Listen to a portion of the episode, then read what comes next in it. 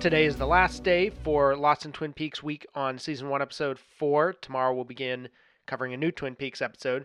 But today we're going to look back on what people have said about this episode in the past. That includes critics, fans, and myself sharing some of my work. Also, going to include the shape of the show section where I talk about uh, broader aspects of the show that aren't exactly spoilers, but if you're watching it for the first time and you don't want to know things like will they reveal the killer or are there parts of the show that people think are better than others, that type of thing, you can check out before that. I'll give a warning, but uh, no explicit uh, plot giveaways there. There is one small exception at the end when I'm going to play a minute, the opening minute from the next episode. So that could be a teaser if you haven't watched it yet. I'm going to play the audio and then describe what we see. And uh, unlike some openings, there is a little plot movement in the beginning of the next episode. Nothing too crazy that they haven't talked about or led towards yet, but you may want to check out before that if you haven't seen it yet. Up to you. When Time magazine featured David Lynch on its cover later in the year, their article would mention Tina Rathborne, who directed the finest non Lynch episode last season, Laura's Funeral. For all of Richard Corliss's assertive confidence, I'm not sure how common an opinion this was at the time. Certainly, some fans were disappointed by a drop off from the previous episode, which we'll discuss momentarily as we get into the media coverage and the fans' reactions. That said, the funeral screenplay's Emmy nomination, and also some of the critical reception I've seen from the time, suggest that this was a pretty well received episode. But while most of the writing about Twin Peaks in early April, like very early April, was very specific to the pilot episode, by this point, most of the articles, at least the ones that I can dig up, take a more general approach, describing the broader phenomena of the season rather than reviewing specific episodes. While looking through my media collection, I found two pieces which were actually published after the next episode aired, but since they were written earlier and dated later, they're for magazines, not newspapers. And since one of them specifically references the ratings for this episode, I'm going to read them here. Both provide an interesting glimpse of Twin Peaks' complex status as a bona fide hip pop culture phenomenon, but a middling success in nuts and bolts ratings.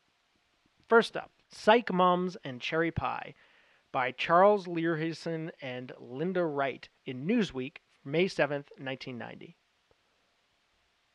The show, which started out with a 21.7 rating and a 33 share when it was broadcast as a two hour Sunday night movie, had settled down to an 11.3 rating with an 18 share by last week. ABC claims it isn't overly concerned with that statistical dip just yet. The network's research indicates that it's the over 50 audience, much less coveted by advertisers, that's abandoning Twin Peaks as the hunt for Laura's killer grows weirder, and the huge crowd of characters spend more time eating pie, drinking coffee, and having psychic visions. The core group of 18 to 49 year old viewers remains. The show is doing as well in its time slot as any ABC show in four years. The other article I want to read, or the excerpt, is called Twin Peaks by Robert Wright but the Peaks is lowercase because they're talking about not just the title of the show, but you'll see. This was for the New Republic, published May 7th, 1990. Income inequality is growing, creating a cultural cleavage that poses marketers with a stark choice. Either stick with an audience of middle to low income solid citizens, or head for the smaller but richer per capita population of yuppie sophisticates. Or try to have it both ways. Aim for middle America, but throw in a page of must read copy for young professionals in the know. A more daring attempt to straddle the Twin Peaks can be seen in Twin Peaks, the ABC TV series created by weirdo genius David Lynch. What surprised everyone about ABC's decision to invest in his worldview is that the number of true Blue Velvet fans is limited. If Lynch is to make it on network TV, he'll have to expand his avant garde following to encompass a chunk of mainstream America. Consider a scene in the second episode involving Leo, a low-life trucker who is a subtly comic caricature of a domineering, abusive husband. Leo's wife, it seems, has lost one of his shirts. In a fit of rage, he puts a bar of soap in a sock, turns on the radio, which happens to be playing absurdly archetypal cowboy music, and then approaches the cowering Shelley while swinging the sock around lasso style, complete with ridiculous whoosh whoosh sound effects. I'm going to teach you a lesson now, Shelley, about taking care of my property. That means making sure things aren't lost or damaged. Whoosh, whoosh, fade to black. If your sensibilities are a little skewed and you're in the right mood, it's a very funny scene. But I doubt that all 14.9 million viewers were rolling in the aisles, and I doubt that the ones who weren't amused were naively absorbed in the drama of the moment. Besides, even if Lynch did manage the tricky technical feat of getting half of America to laugh at a case of wife abuse while the other half cried, that seems a little on the mean side, because it amounts to having half of his viewers laugh at the other half. Among critics, this episode is often cited as one of the best of season one, with the funeral providing a very memorable set piece and Albert getting some great scenes and dialogue. And fans particularly love this episode, I think, because among but besides that, it also establishes the Bookhouse Boys, which is a fan favorite. I recall seeing some mixed opinions um, among fans in the Usenet archives, with someone close to the production hinting that it was weaker than some of the upcoming entries. But apparently, this wasn't among the comments I rounded up at the time, so that's all I can report on that, unfortunately. Here are some readings and clips from non spoiler pieces that I've written in the past. 2008, I wrote my episode guide during my second viewing of the series. I said, if some characters loosen up a bit, Agent Cooper is unusually subdued. He barely smiles throughout the episode, and even archetypal Cooper lines, there's nothing like the collision between maple syrup and ham, are delivered somewhat flatly. Perhaps MacLachlan was just having an off day, but the performance reminded me of something Lynch once said in an interview, to the effect of Kyle sometimes had to be coaxed into nailing Cooper he could lose the thread and hold back a little too much in the wrong hands. On the basis of this episode, Rathborne's hands were the wrong ones, and Coop is a far cry from the chipper Boy Scout who marched into his hotel room with a big grin on his face to blow one note on his little float, or the thoughtful investigator who suddenly breaks the solemn mood by pinching the sheriff's nose and making an odd noise. Here he seems tired and, well, pretty straight. The episode opens with another flirtation between Cooper and Audrey, whose impenetrable coolness has been melting for a few episodes now, followed by a rather unnecessary recap of last episode's dream sequence, which, oddly enough, gets the description wrong. The first three episodes, including the pilot of Twin Peaks, escalate, ratcheting up the mystery, mysticism, and menace until we culminate with one of the most surreal sequences ever delivered on a television screen. Rest in Pain is inevitably a step back from the abyss. It has Laura's funeral to focus and center it, but in reality, it's the least focused episode yet. In 2014, I uh, created my Journey Through Twin Peaks video series. And in this clip from uh, chapter 3 called Coffee Without Closure, I analyzed the first three post pilot episodes as one unit together, climaxing in the aftermath of Laura's funeral. Laura's in the ground, Agent Cooper. That's the only thing I'm sure of. I hope she forgives me. If Cooper is becoming haunted by Laura, and getting deeper in touch with whatever it is that haunted her, he's far from the only one. The funeral episode ends with a melancholy moment, telling us something must give. To Laura. Godspeed. Somebody dance with me!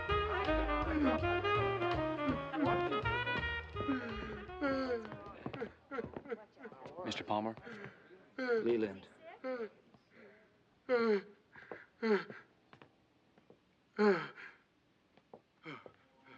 We've seen the town mired in grief and guilt for days now, as Cooper gets his bearings and gathers physical clues.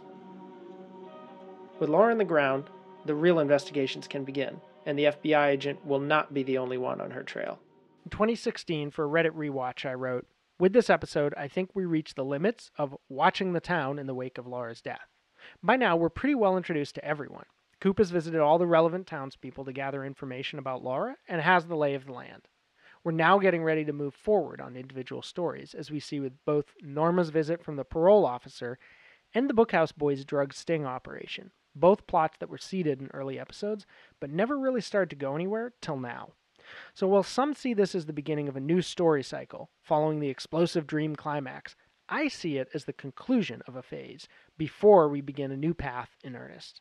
Here is where the sense of frustration and inertia reaches its breaking point, and where Coop's prep work finishes. Soon it will be time to launch a full on investigation, or several. But today, the moment of shock must close itself out. Everything's on hold until the funeral has concluded, and even then, its cries of despair and anger echo into the evening. No plot spoilers here, but I will talk about the overall shape of the show, some things that were created after the fact, how I rank it, and things like that.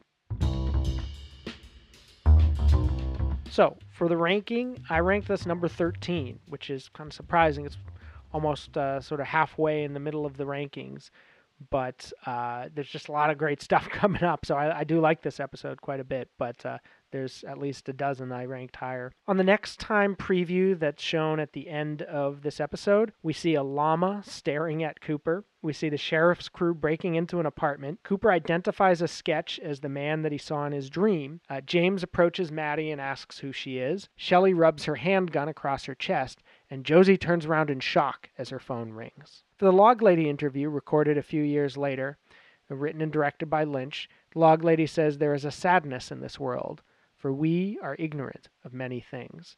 She talks about how there's many beautiful things like the truth, sadness and tears are real. She mentions tear ducts, and then she ends on this note, which is great. She says, Then the day when the sadness comes, then we ask, Will this sadness which makes me cry, will this sadness that makes me cry my heart out, will it ever end?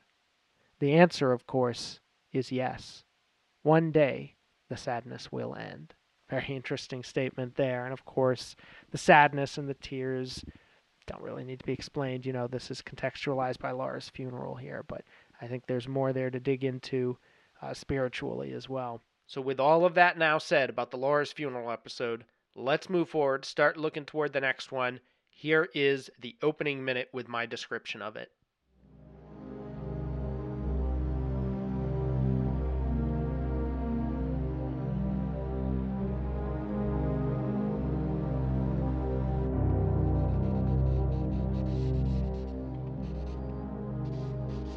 Yeah.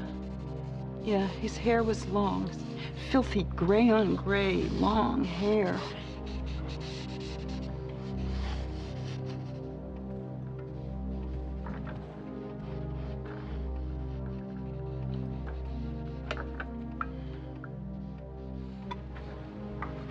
Saw him at the foot of Laura's bed. He looked like an animal. Had you ever seen this man before? No, never. His face. My God, his face! Sarah, did you tell them about the necklace? They're going to love that one. What necklace? As we fade up, the screen space is dominated by a jagged web of thick to thin, deep black diagonal lines, like nerves, cracks, or lightning bolts. In this case, a tree branch dividing itself in hundreds of directions until all that remain at its tips are jagged little twigs. From the first moment of the fade, the camera is slowly tilting down, ever so slightly reframing to the left, until we settle on an image of the house beneath this tree's outstretched limbs. The house is two stories high, aside from an attic at its peak, with an awning covered, rail lined entrance, flanked and backed by trees of varying height. A balcony juts out from a different side, facing another barely on screen building, and a green lawn stretches towards us, lush in comparison to the black, gray, white, brown of the rest of this image. The branches that filled that composition in the opening seconds continue to dominate the top half of the image, extending across the plane of the roof and second floor, where all the windows are open, as if this tree has entangled itself with the house, its branches like the wires of a life support system, or, perhaps, strings dangling the home in a puppeteer's grasp. This is where the Palmers live. We cut inside the house and see Laura's water stained homecoming photo, with Sheriff Harry Truman seated across the room, his Stetson resting on a glass bowl. He is staring at something off screen, and we dolly behind a sofa containing Deputy Andy filling a sketchbook with a charcoal portrait of a long haired man, Sarah Palmer, adorned in her now familiar maroon dressing gown, and Donna Hayward, where the shot settles for a moment before the next cut. Donna's father, seated across the room, is also watching intently. Knickknacks adorn the Palmers' living room pictures, books, pottery, but everyone's attention is on Andy's sketch, whether or not they can see it.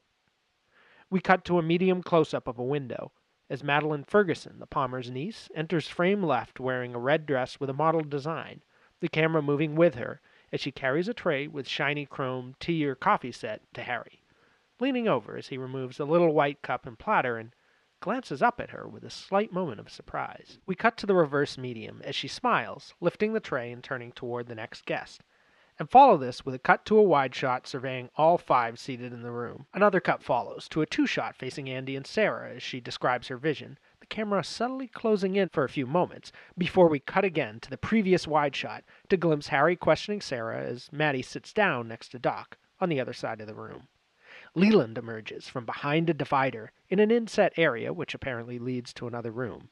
He wears his own maroon bathrobe, partially buttoned sweater vest, and pajamas, with socks. His hair is disheveled and his face looks tired. Cutting to a medium shot of Leland talking to Sarah, followed by a medium close up of Sarah, we then cut quickly to a similarly sized shot of Harry as he asks for clarification, before finally returning to Leland's medium as he prepares to respond, and there our minute ends. We'll stop there, resume tomorrow as we kick off officially an episode I consider somewhat underrated. I think uh, it's one of my favorite episodes of the first season. It often gets dismissed as kind of a filler episode. I think there's a lot more there to dig into, so we'll talk about that throughout that week. And if you support this podcast, please uh, consider becoming a patron on patreon.com slash lost in the movies. You can also rate, review, and subscribe to this podcast on Apple Podcasts. See you tomorrow.